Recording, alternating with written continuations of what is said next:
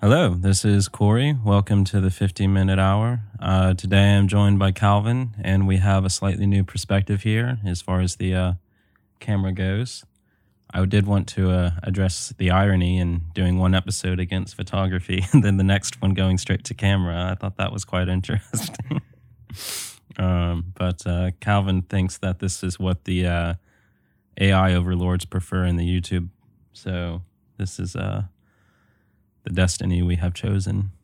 Alas, we've destroyed the mystery and with it the eros of of uh, not knowing, not knowing my face or Calvin's face or you know what sort of space it is that we're even talking about this stuff in. But here you go.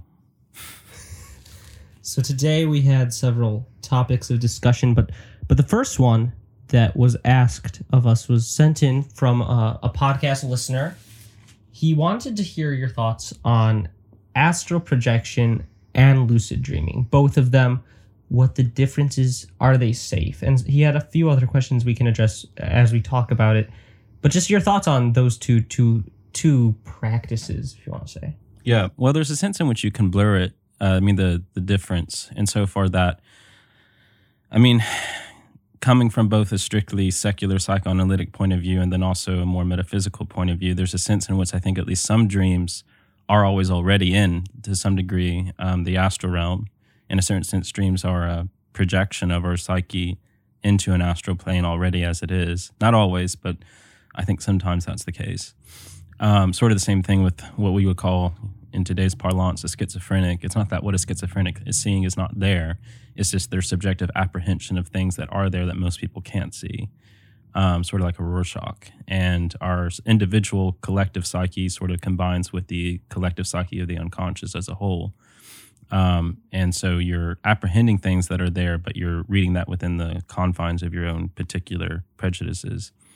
Um, you know, what a schizophrenic sees in a waking state, you might say, is what we all see in the dream state. As Plato said, uh, the the unvirtuous man does in waking what we all are fine to do in our sleep in dreams. And Freud echoes much the same sentiment. Um, so there's a sense in which the astral realm is is sort of always there, pervade, pervasive and around us, and you know near death experiences or outer body experiences, OBEs, alien abductions, demonic possessions, which may or may not even be the same thing actually, sort of putting us in that plane in a way that we aren't normally aware. And of course, pharmacon, or as we say, drugs, hallucinogenics, sort of break down the natural barrier that keeps us from perceiving that realm. Um, you can see it as you know you, Wilhelm Reich was sort of I guess the first guy to really take a scientific deduction on this and just call it the uh, uh, the uh, orgone field or whatever you want to say, sort of the body armoring that we have naturally that um, protects us from that realm because we'd be insane if we just saw it constantly, or shamans or schizophrenic. I don't know.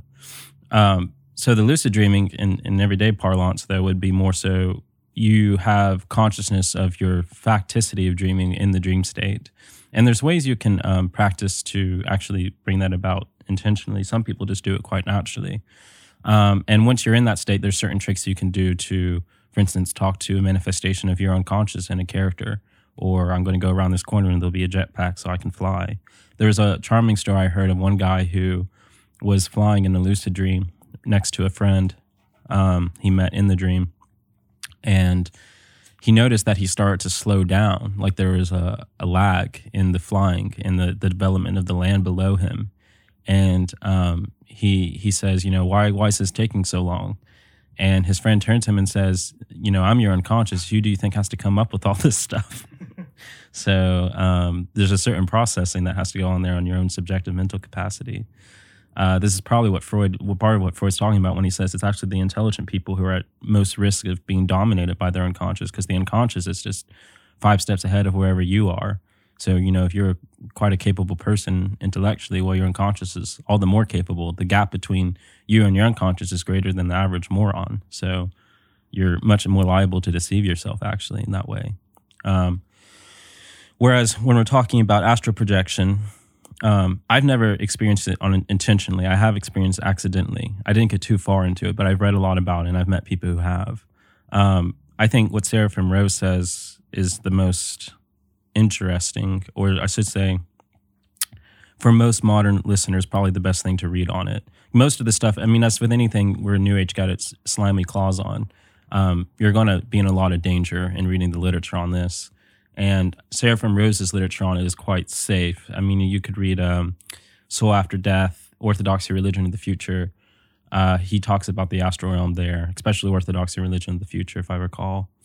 Um, and and basically, what you're seeing there is a, is a real spiritual realm. There's actually layers, um, and pretty much every religion culture knows about this. Um, and they all, you know, call the layers different things, but they're there. Now, what you see in the astral realm is going to be like in the dream state, subjective to you, but what you are experiencing is there. You're experiencing spirits, daemons, um, you know, uh, in the in the Greek sense, and, and that these spirits that may or may not be good or evil, or whatever have you. Um, and they're they're going to play with you. They're going to play tricks on you, and some of those tricks may be quite innocent. Some of them may be damning. So you got you have to be very careful. It's not something you should go into intentionally. Even even the the pagan mystics who went into these realms intentionally or guided others in there had all these precautions, and those traditions are mostly totally lost nowadays. You know, unless you're like some random Native American in some tribe somewhere that you know hasn't been decimated by colonization and whatnot, and still has access to their ancestors and their traditions and even then, it's still a risk. Um, to say nothing of you know reading some neo pagan resource on a warding spell you find online somewhere that's probably just going to fuck you over even more. So it's it's very dangerous. I wouldn't recommend it, but it it is something that actually exists. But uh, uh, again, I would I would definitely recommend reading Seraphim Rose's text on those. It's very interesting how you mentioned how dangerous it is because the first time I ever came across the term or idea of astral projection was probably when I was in middle school. It, it was a YouTube tutorial, some guy explaining how to astral project. And the big reason in the video he explained why you would want to is because while you were outside of your body, you could do your homework. Yeah, you can you can uh, do several things like that. You can um, uh, your body will be in a sleep state and regaining its you know cellular regeneration, whatever. Um, but uh, the spiritual, you know, if you've seen Neon Genesis, the the AT field, so to speak, um, the orgone, the the chakra, whatever you want to call it, the the energy around you is um, depreciated. So you're basically making your body a target for any sort of spirit. You can be possessed and lose your body. You know, stuff like that happens if you're out of it long enough.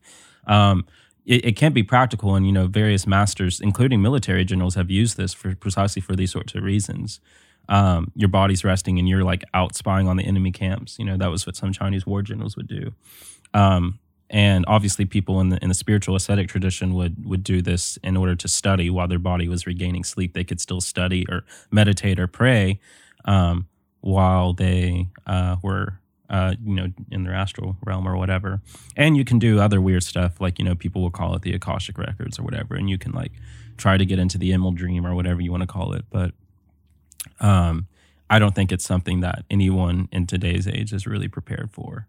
I, I, mean, I think what the fathers generally say about this is quite wise, you know, and I'm saying this is someone who holds value, scientific value in, in dream interpretation, um, which is that it's better just to not really be too concerned with these things because once you do get obsessed with them, um, even to speak nothing of astral projection, even just mere dreams, um, demons can really start to toy with you in that in that respect. So it's just it's just better avoided. So even lucid dreaming isn't entirely safe.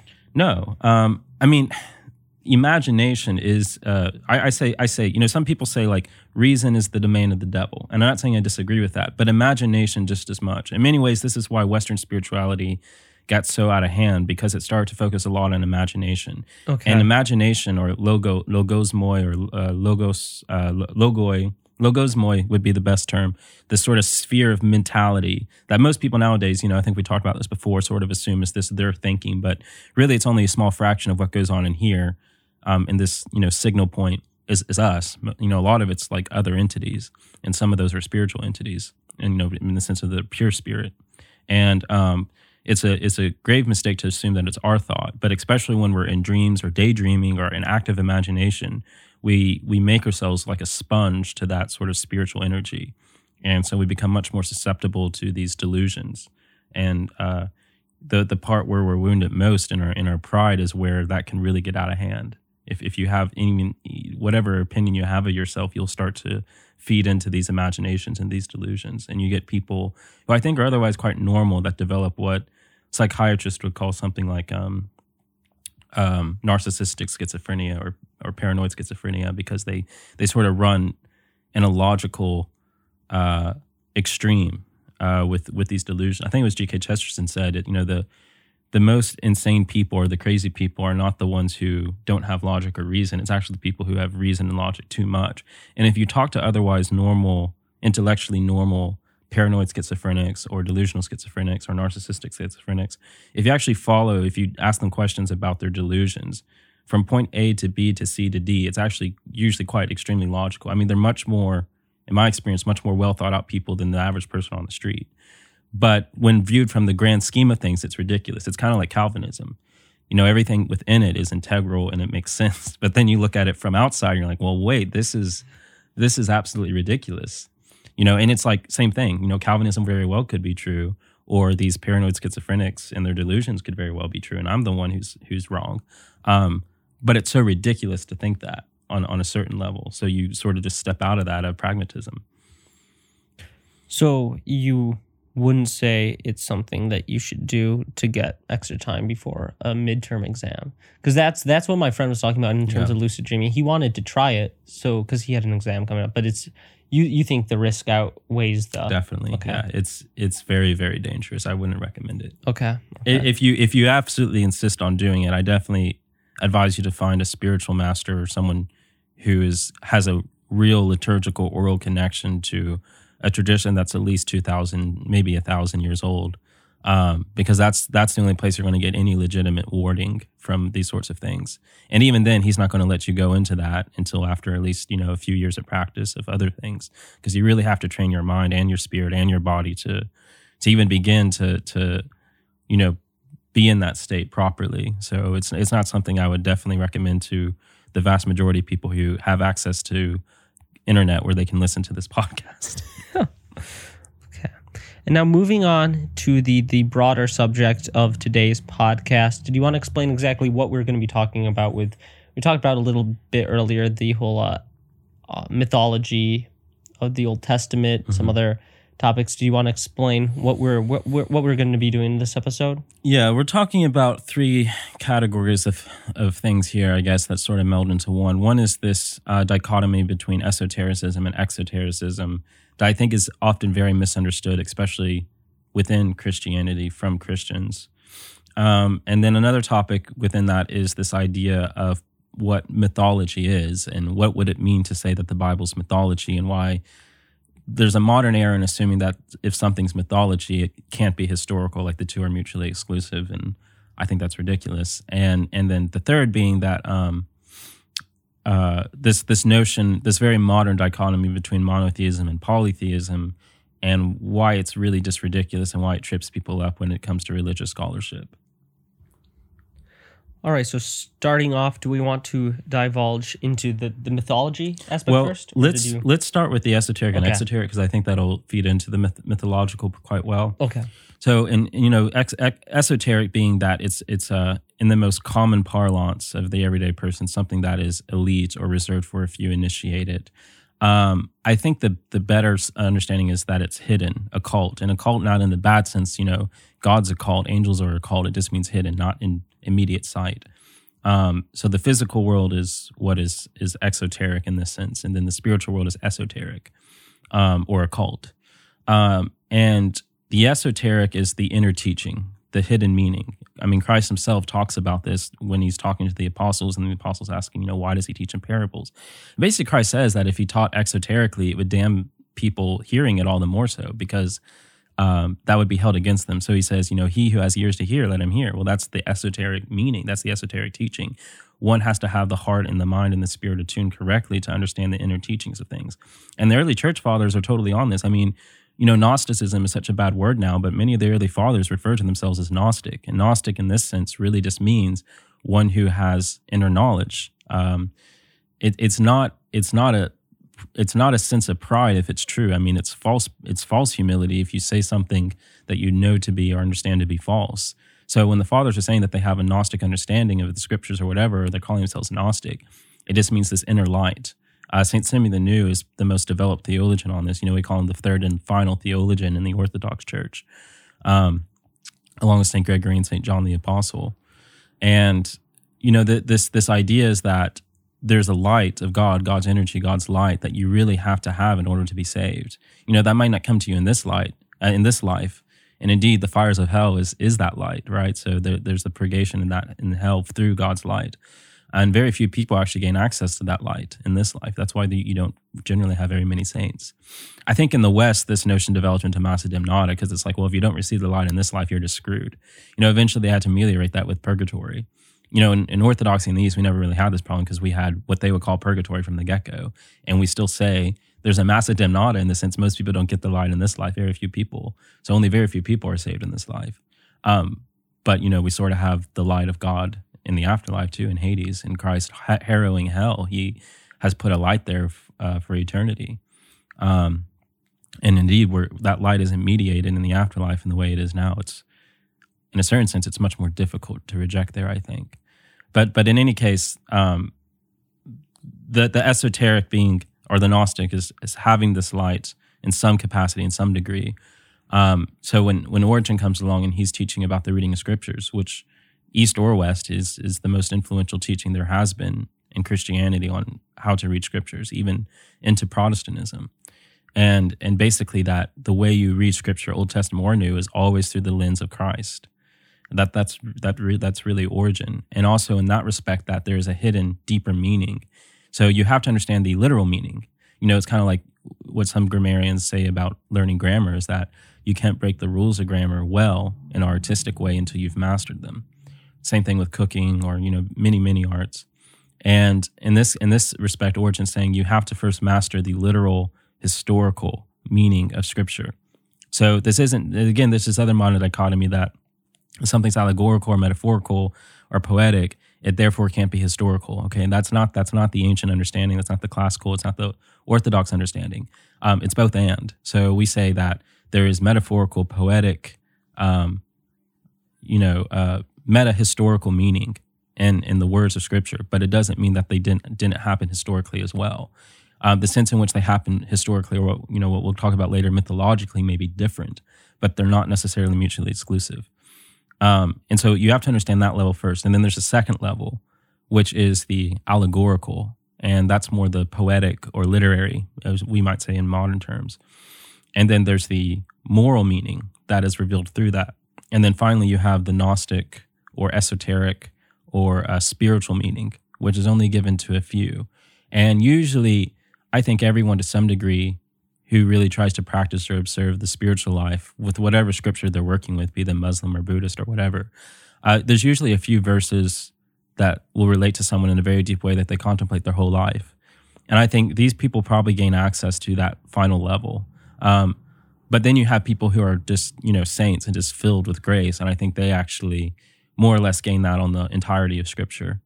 Um, and they, they understand this in, in a spiritual, mystical way, which is to say they couldn't really teach it, at least not by words. It's something that can only be taught by example, and especially in the Christian understanding through suffering with the words in the heart.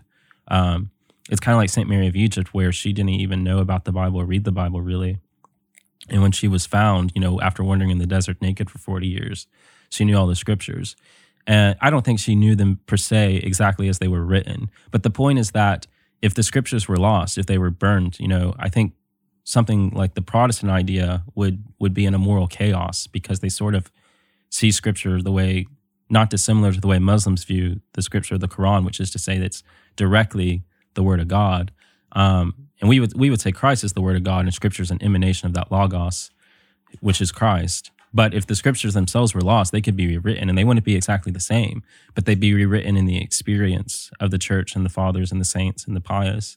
And that it's that experience itself emanating from the spirit within the heart, the, you know, as Paul says, the law written on the heart, um, that is actually the true word of God, Christ in the heart. And that emanates manifest in, in words on a page, but they aren't the same thing. Uh, you don't you don't want to die by the letter of the law, you know, as Paul says. And so the esoteric is what is ultimately beyond the word, beyond the literal. It's mystical. It can't be written. It can't be spoken. It can only be known through suffering, through experience. Um, and and so this this this is another problem with the Enlightenment. You know, because I've I've shot on the Enlightenment before. I know it's a common target these days, but it does bear being criticized because I think a lot of people just assume that it's a good thing, um, and the, the the you had you had all these sciences that were melded together in in a sort of unified, univocal way with uh, theology and metaphysics and art, and you know, like alchemy versus chemistry or astrology versus astronomy. You know, historically, it goes back and forth in the West, but historically in the East, these weren't bad things. And you'll still find Eastern fa- fathers like St. Paisi that talks about the phases of the moon and how that affects pregnancy and when you should garden. Um, you know, so this isn't this this isn't a bad thing. And what happens in the West is the Enlightenment happens, and with that, it's like anything that sounds woohoo or mystical suddenly is dismissed, even on religious grounds. And so what happens is that the gypsies come in and the gypsies steal it, and they sort of make that into this divine occultic, divinatory, not divine, divinatory occultic practice. You know, they did this with tarot. Like tarot was not a mystical, well, it, mystical. It's not a um, divinatory. It's not a pagan practice. It was, you know, made. It might have roots in, in pagan cultures, but so do a lot of Christian ideas. But ultimately, it manifests in the way we know it today through a Christian, particularly Italian Christian um, lens and archetype. And the the tarot is just Rorschach with you know more overt archetypes, for example. And when you're when you're using a tarot card, you're you're not reading the future, at least you shouldn't be, but you're you're looking to someone's unconscious. And with their knowledge of what they tell you about the card, you're using your knowledge of the archetype to make a synthesis. And and that's giving you a projection of that person to analyze. Okay. So that's the idea more or less, and without that jargon going on for something like tarot or even astrology or alchemy. Then the enlightenment happens and those things are totally forgotten about and divorced and they become woohoo. And then something like the new age happens, you know, as a natural response 100, 200 years later. And um, 250 years later after the enlightenment. And all of a sudden these things get brought back in full force, but without any sort of Christian, uh, true traditional Christian defense mechanism. And these things are running amok. And so even on one hand, I'm going to sit here and say like, you know, tarot is not bad per se. I'm, I'm nonetheless going to say you should not go to, to consult any tarot reader because they're going to be in all these weird ideas about what it's supposed to do, and they're probably doing divination. And so your priest is right to say you shouldn't go to a tarot reader or astrologer, even if astrology or tarot reading or alchemy are not wrong. Um, they've been so perverted, and you know they they open you up to this spiritual realm where it's total anarchy, and you don't have any defense. Um, so the the whole divorce between the esoteric and the exoteric that has happened in the West is extremely disastrous, not just for religious, but even secular people. Um, Do you think that's one of the bigger reasons people seem to be leaving the church, at least in America? Because I feel like a lot of Christian beliefs, they are, as you say, woohoo. You know, Yeah. we believe in the spiritual realm where, you know, there are angels, there are demons. But then as soon as anyone starts to mention, you know, astral projection, like we talked earlier, or anything spiritual, it's kind of shut down. Yeah. It's seen as taboo or fake. And it kind of lends you to believe, well, what is real? Yes. Okay. Yeah. And then people go and search for that and they find it, but in something with Else. with evil roots potentially. I th- Christianity in the West, which is to say the whole world, because the West is the whole world now, um, neo colonization, neo imperialism. Um, it, it's it's lost its touch with the esoteric teachings. And if if you take something like astral projection, that's the term we use nowadays. But if you rid yourself of the mentality of uh, everything associated with that term, and you read the lives of the saints, you'll see astral projection. Um, look up um, Saint Christina the Astonishing and see what she did with her astral projection after she was buried. Right? You know, th- this stuff is not outside of Christianity. And I mean, obviously, I guess if you're taking this very hard, strict Protestant view where, you know, all the Catholic saints are pagans, okay, sure. But I'm not talking about those people. I'm talking about the general everyday Christian has some level of ties to to actual tradition. If you actually look at the lives of the saints, if you look at what the church fathers talk about, you look at what the saints write about, the theologians, um, the sainted theologians, terms like astral projection or all these new age woohoo terms are very much clearly being used by the saints and fathers. Okay. We've just somewhat naturally have come to be afraid of them because of what that context carries in the new age and all this sort of MK Ultra and Macy conference programming. Um, so there, on one hand, there's total legit reason to be very cautious of these things, but you have to take the caution with a mixture and acknowledgement that these things are very real, and precisely insofar they're real, there's a proper way to go about them or to avoid them completely. And until I think that what you're talking about, Calvin, with people leaving the faith because they they don't seem to they become aware. I think they have a spiritual awakening of this other plane of existence on one hand, and they realize that their churches or the people they know who are Christian don't have a way to eh, deal with these things, and that's a big that's because of the divorce between the eso and exoteric. And then on the other hand, you have people who learn about these things but don't have direct spiritual experience with them.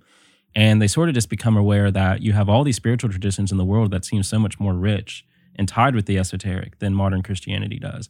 And I think quite logically they say, well, this must be a BS religion if it if it doesn't have any connection to these much deeper rituals and understandings of reality that for the most part Christianity seems to have totally intellectualized. In a certain sense, it's better to just not even talk about angels and demons and all this woohoo stuff, you know, as we're calling it, um, until you've actually experienced it.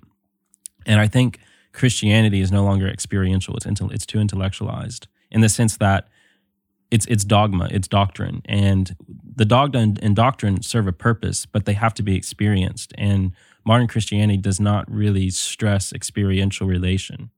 Um, and honestly, that that's going to come through a sacramental life. So obviously, if you water down the sacramental life or you just get rid of the sacraments completely, as some of the Protestants do, you're not going to have that experience. And it's going to become this, you know, purely, it's kind of ironic because, you know, the initial Protestant reformers were trying to get rid of the scholasticism and intellectualism, rightly. You know, I'm with the Protestants here that was in the West.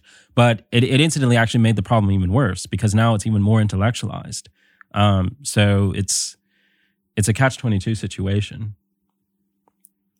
It's it's very interesting, yeah. And as you mentioned, the the uh, experience it. I I've asked people before, like who are Christian and believe it, like do they feel anything? And they they almost exclusively say no. Like, have you ever felt anything when you're praying? Have you ever really experienced any deep connection to what you believe? And it's almost always no. And then it, what's troubling is there are people who who maybe atheists may not believe in any god, yet it seems like they in doing other practices do get this connection right. yeah i guess it could be very confusing to people yes. and i guess that leads into the the whole mythology part as they've watered down a lot of the the woohoo stuff as we're calling it it's made it so that the old testament at least a friend of mine was talking about this and i was actually thinking about this the old testament what parts of this are real because yeah. it seems so disconnected from what we believe in the church is possible today how can we believe these things are real? Is this mythology? Is this just Jewish mythology? If it is, does that mean it's less valuable, potentially more valuable? What, are your thoughts on that? Um, I think there's a modern obsession here that should sort of be addressed from the get go, which is this obsession with, um, I mean, personally, and so far, I, I entertain the Christian truth. I think the Old Testament is historical. Obviously, it's metaphorical too. Again, for me, they're not mutually exclusive. But I think Christianity becomes very weird when you divorce it from the historical sense. Um, it really it's it's a much more historically bodily religion than others, and so it's it's even more dangerous to do it with that than it is other religions. I think, but even going beyond that, I think there's a modern obsession with historicity and the literal aspect of things that no one reading the scriptures historically really had the same mindset with. Um, so there's there's that on one hand. On on the other hand, when we're talking about mythology, um, you know, I was talking about with you this earlier, Calvin, but mythology is is not it's not something that's false. It's in, in, in the classical traditional understanding, the mythology is higher than history. History is the ideas of time written by flawed men, whereas mythology is the ideas of time given to men by perfect or nearly perfect gods. So mythology is actually higher. Um, now, even in, in a more modern sense, though, if you want to see mythology as this more, say, Jungian sort of deal, where it's a um, sort of collectivization of archetypes, um, even here, right, it, it has a higher level of psychological accuracy that relates to people in a more immediate, visceral way than the history into which we're born into. I mean, to borrow Heidegger, there's a sense in which we're thrown into the world and there's a history here that we can learn about or not but it doesn't really negate the aspect of this thrownness. We're there, you know, we're being thrown into being in time, whether we want to or not. And and the agency that we develop in in actual studying history is not is not um, to be negated. It's very true that you know the more you know about history, the more you know, and and not just reading history textbooks, but actually thinking, contemplating your facticity and existence and time, and the family and traditions you come from, and doing something to put it to sort of own that or even heroically defy it, you know, whichever one. Um, there's a sense that there is agency there, but really mythology is going to be much more personal um, in in the way that you actually understand who you are and the sort of archetypes you inevitably will embody throughout your life. Um, and so mythology is not. I think I think the way to understand mythology is not like stories people tell about the gods. Um, mythology is more so the visceral human element expressing itself in a culture in a particularly subjective way, not dissimilar to what I was talking about earlier with uh, dreams and Rorschach or tarot cards. Um, there's something factually there, which is to say ink blot or, you know, a tarot card or this image you see in a dream. Um, but the way you're experiencing it is subjective and it says something particularly about you. And self knowledge is the way you conquer yourself, which is the hardest task to do um, and the beginning of real virtue. Um, so it's not to be dismissed. And again, if I'm calling the Old Testament mythology, I'm going to call the New Testament mythology too. I'm calling all of history, in a way, even modern history, its own mythology. Um, inevitably, you know, we put our own perspectives into history, including contemporary history, that dominate uh, things that are actually factually true and and are forgotten or just uh, put on the side of history. I think there are many things in history, both long ago and even now in the in the stories we tell about ourselves now, that are propagandistic.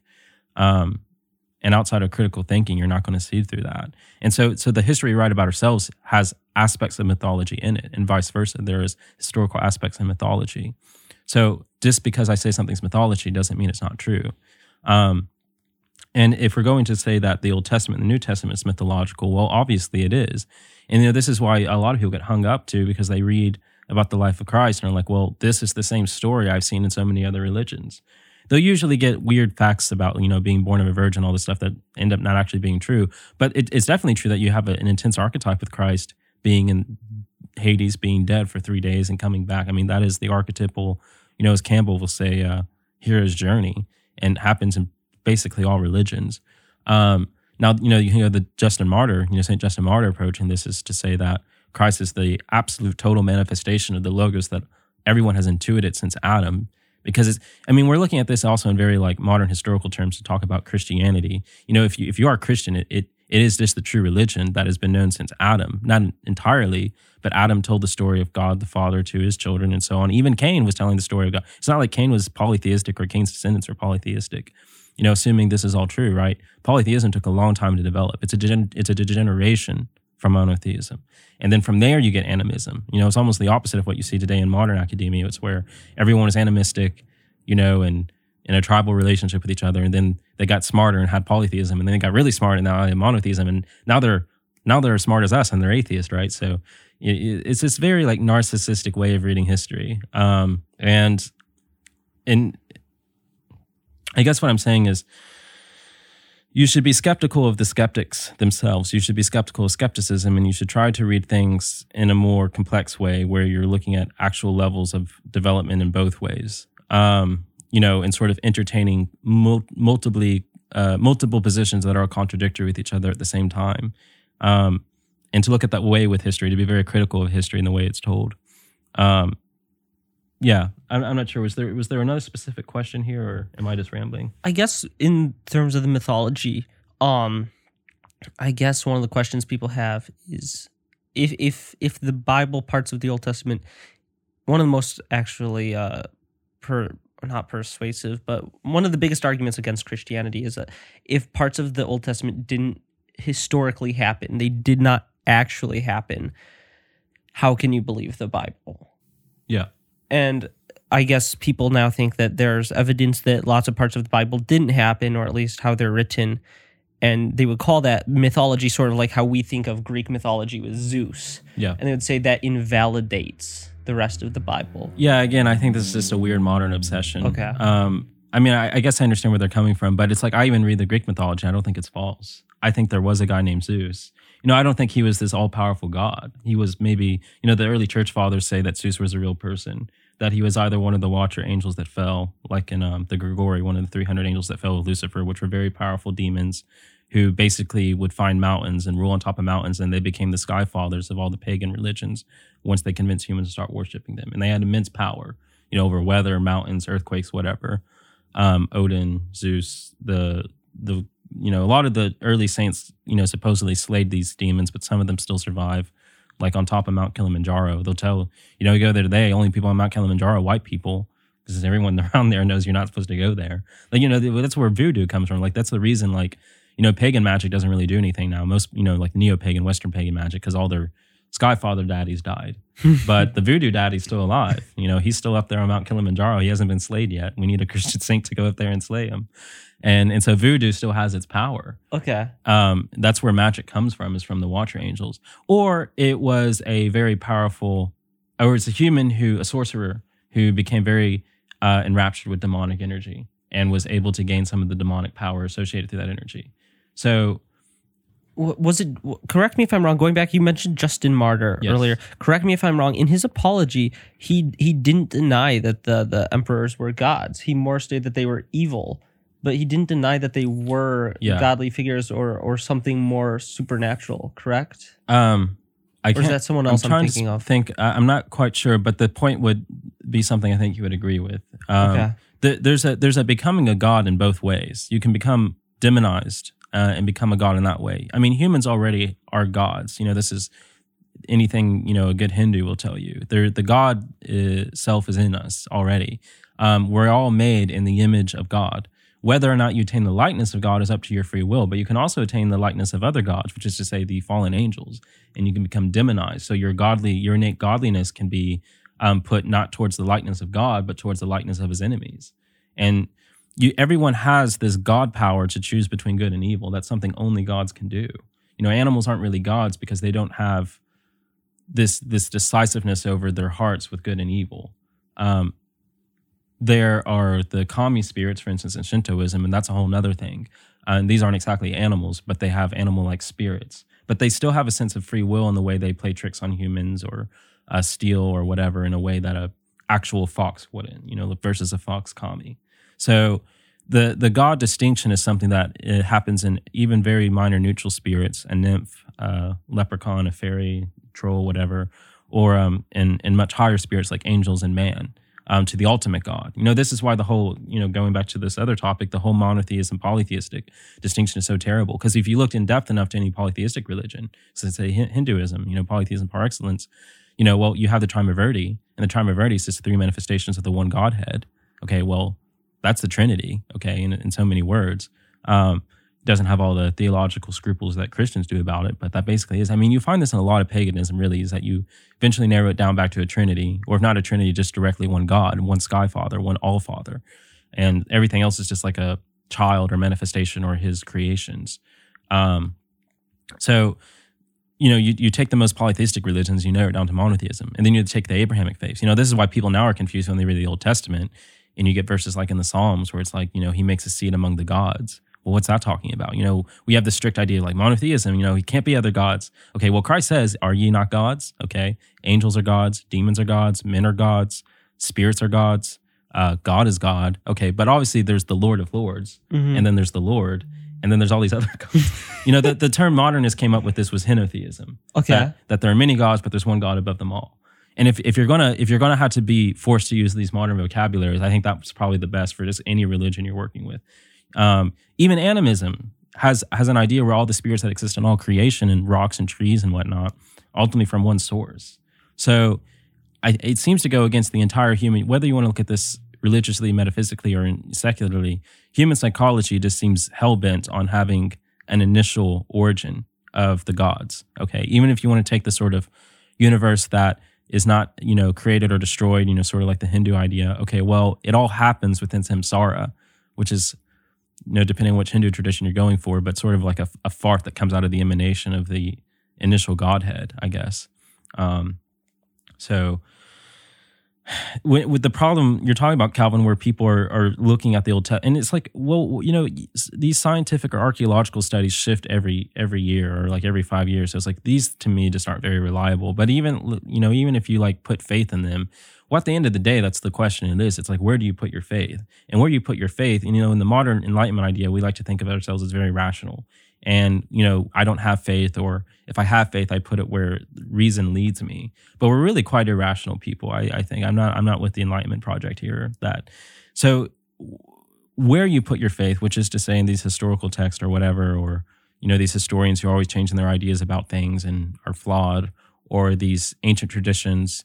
Um, I think the contradictions, even where these do come up, are usually quite superficial, and I think this again speaks to this modern obsession of literalness. Um, you know, I, I don't know. Could you give me an example that I could work with? Like, do you know where these like archaeologists are saying like the, the Old Testament is contradicted, or Um. Okay. Let me think of. I guess the, I guess the classics like the Ark.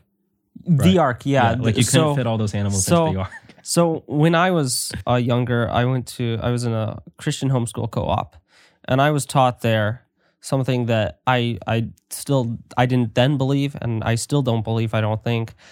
I was taught that on Noah's Ark he had every species alive at the time, which included all the dinosaurs Okay, on this boat. the dragons. Everything, Yeah, dinosaur well, dragons. the dinosaurs are the Okay. dragons. Yeah. um, and the whole world was covered in water. And I went home and I asked my parents about it, and they said no, that was that's talking about the whole known world at the time, which wouldn't be all the I world. see. It was the whole known world. And then I said that to a friend, and they said, "Well, if you're going to change it, you can change anything about the Bible. If you're going to change, Why? what Because the Bible says the whole world. yeah." But the whole world according to who? Well, that's that was my point, and I guess it comes down to there. There are people who very much believe that the Earth is exactly six thousand years old. Uh-huh. That it was made in a literal seven days, and when people put it so literally, I think it becomes easy to to pick it apart with science.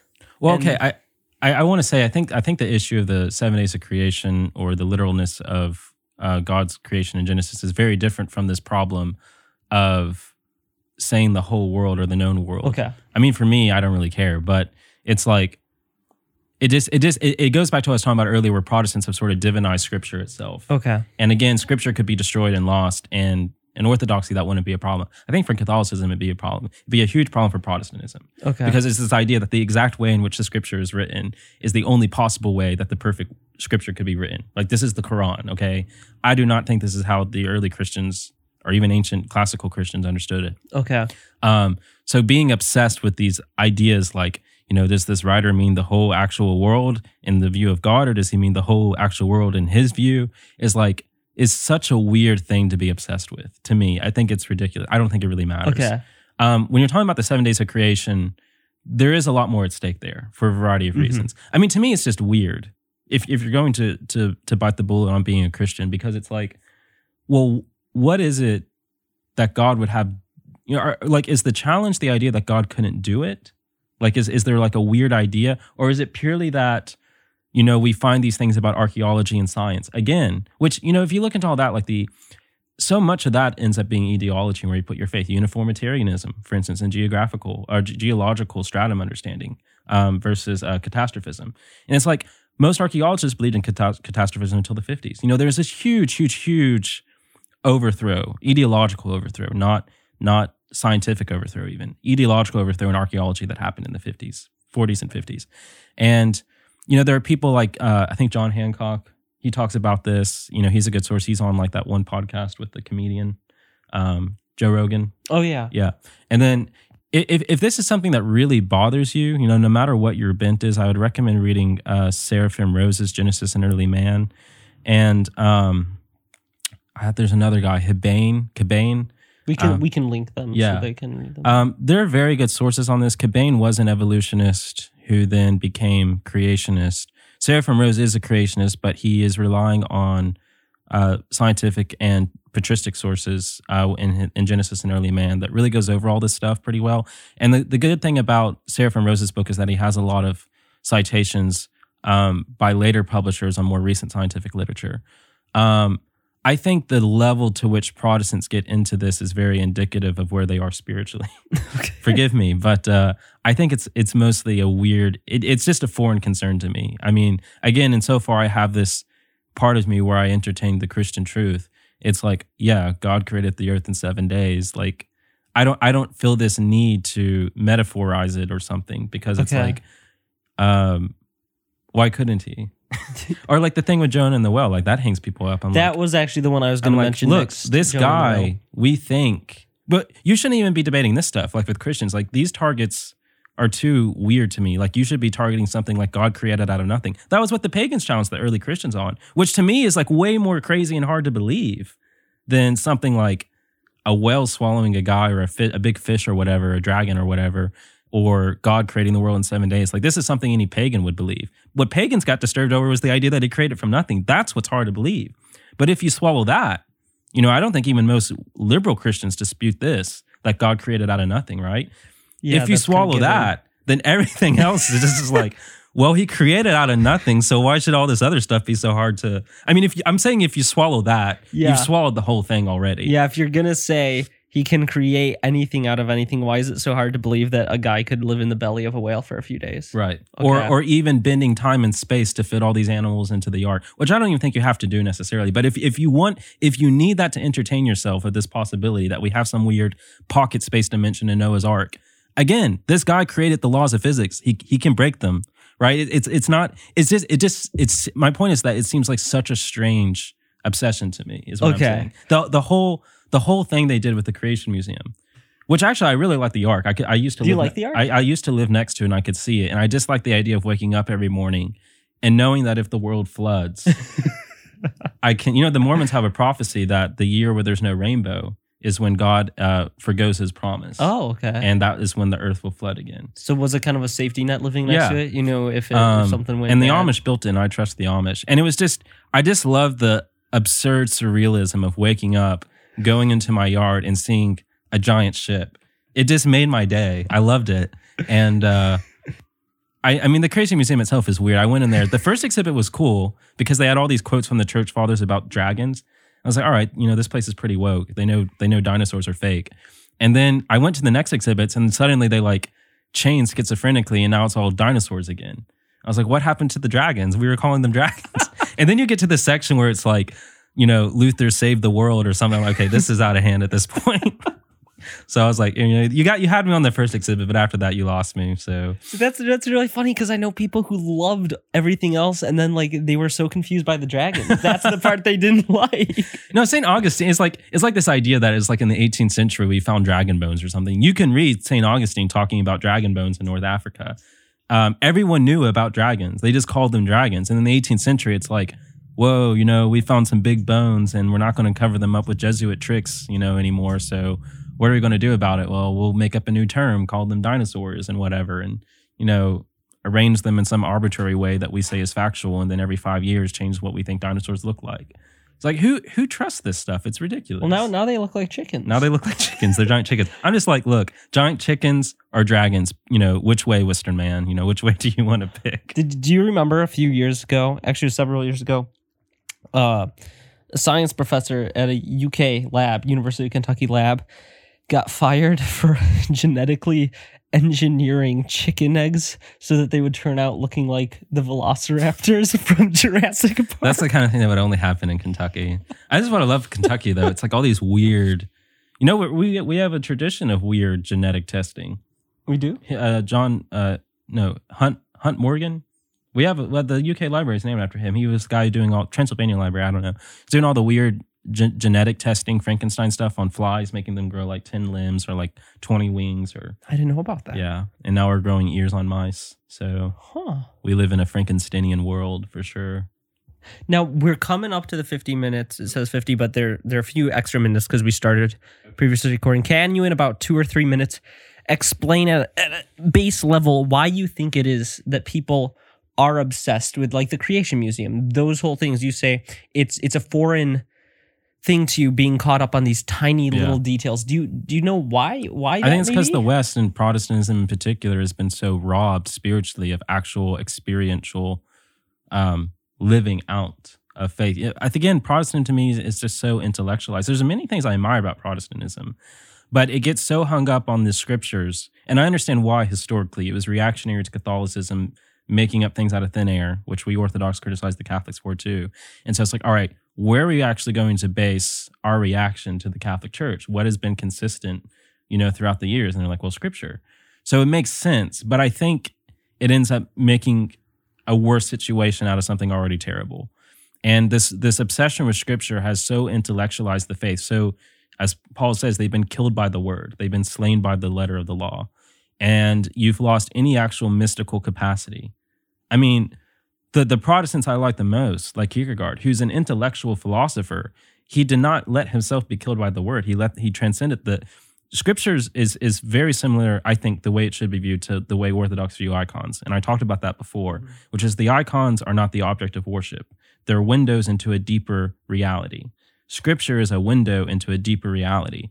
You know, like the the early Christian tradition of Lectio Divina. You meditate on the scripture and then you pray, and then that leads you to a deeper realm of the nous. Uh, it's not imaginatory. You know, the, the Catholics got into this weird Jesuit practice where you know, you pray and then you also imagine yourself with Jesus or whatever. I'm like, no, don't do that. That's very dangerous.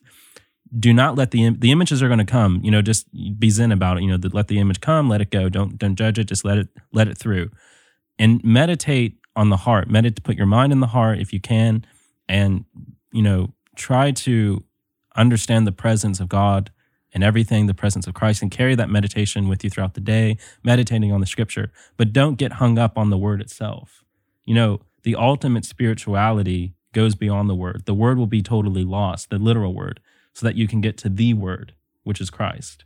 Um, Christ or nothing. Okay. And I think I think the problem with Protestantism here, and the reason it has become so obsessive on the historicity and literalness, is because it it's really forgone this much deeper mystical tradition of the church. All right, that makes a lot of sense. We're to the end of the 50 minute hour.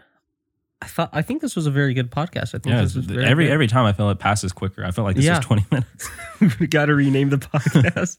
Any closing remarks before we shut down the uh, the mics?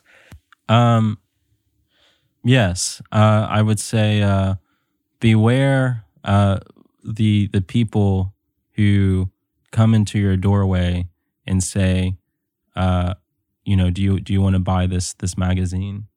And uh, tell them uh, to beware the the letter of the law. Well, there you have it. See ya next time.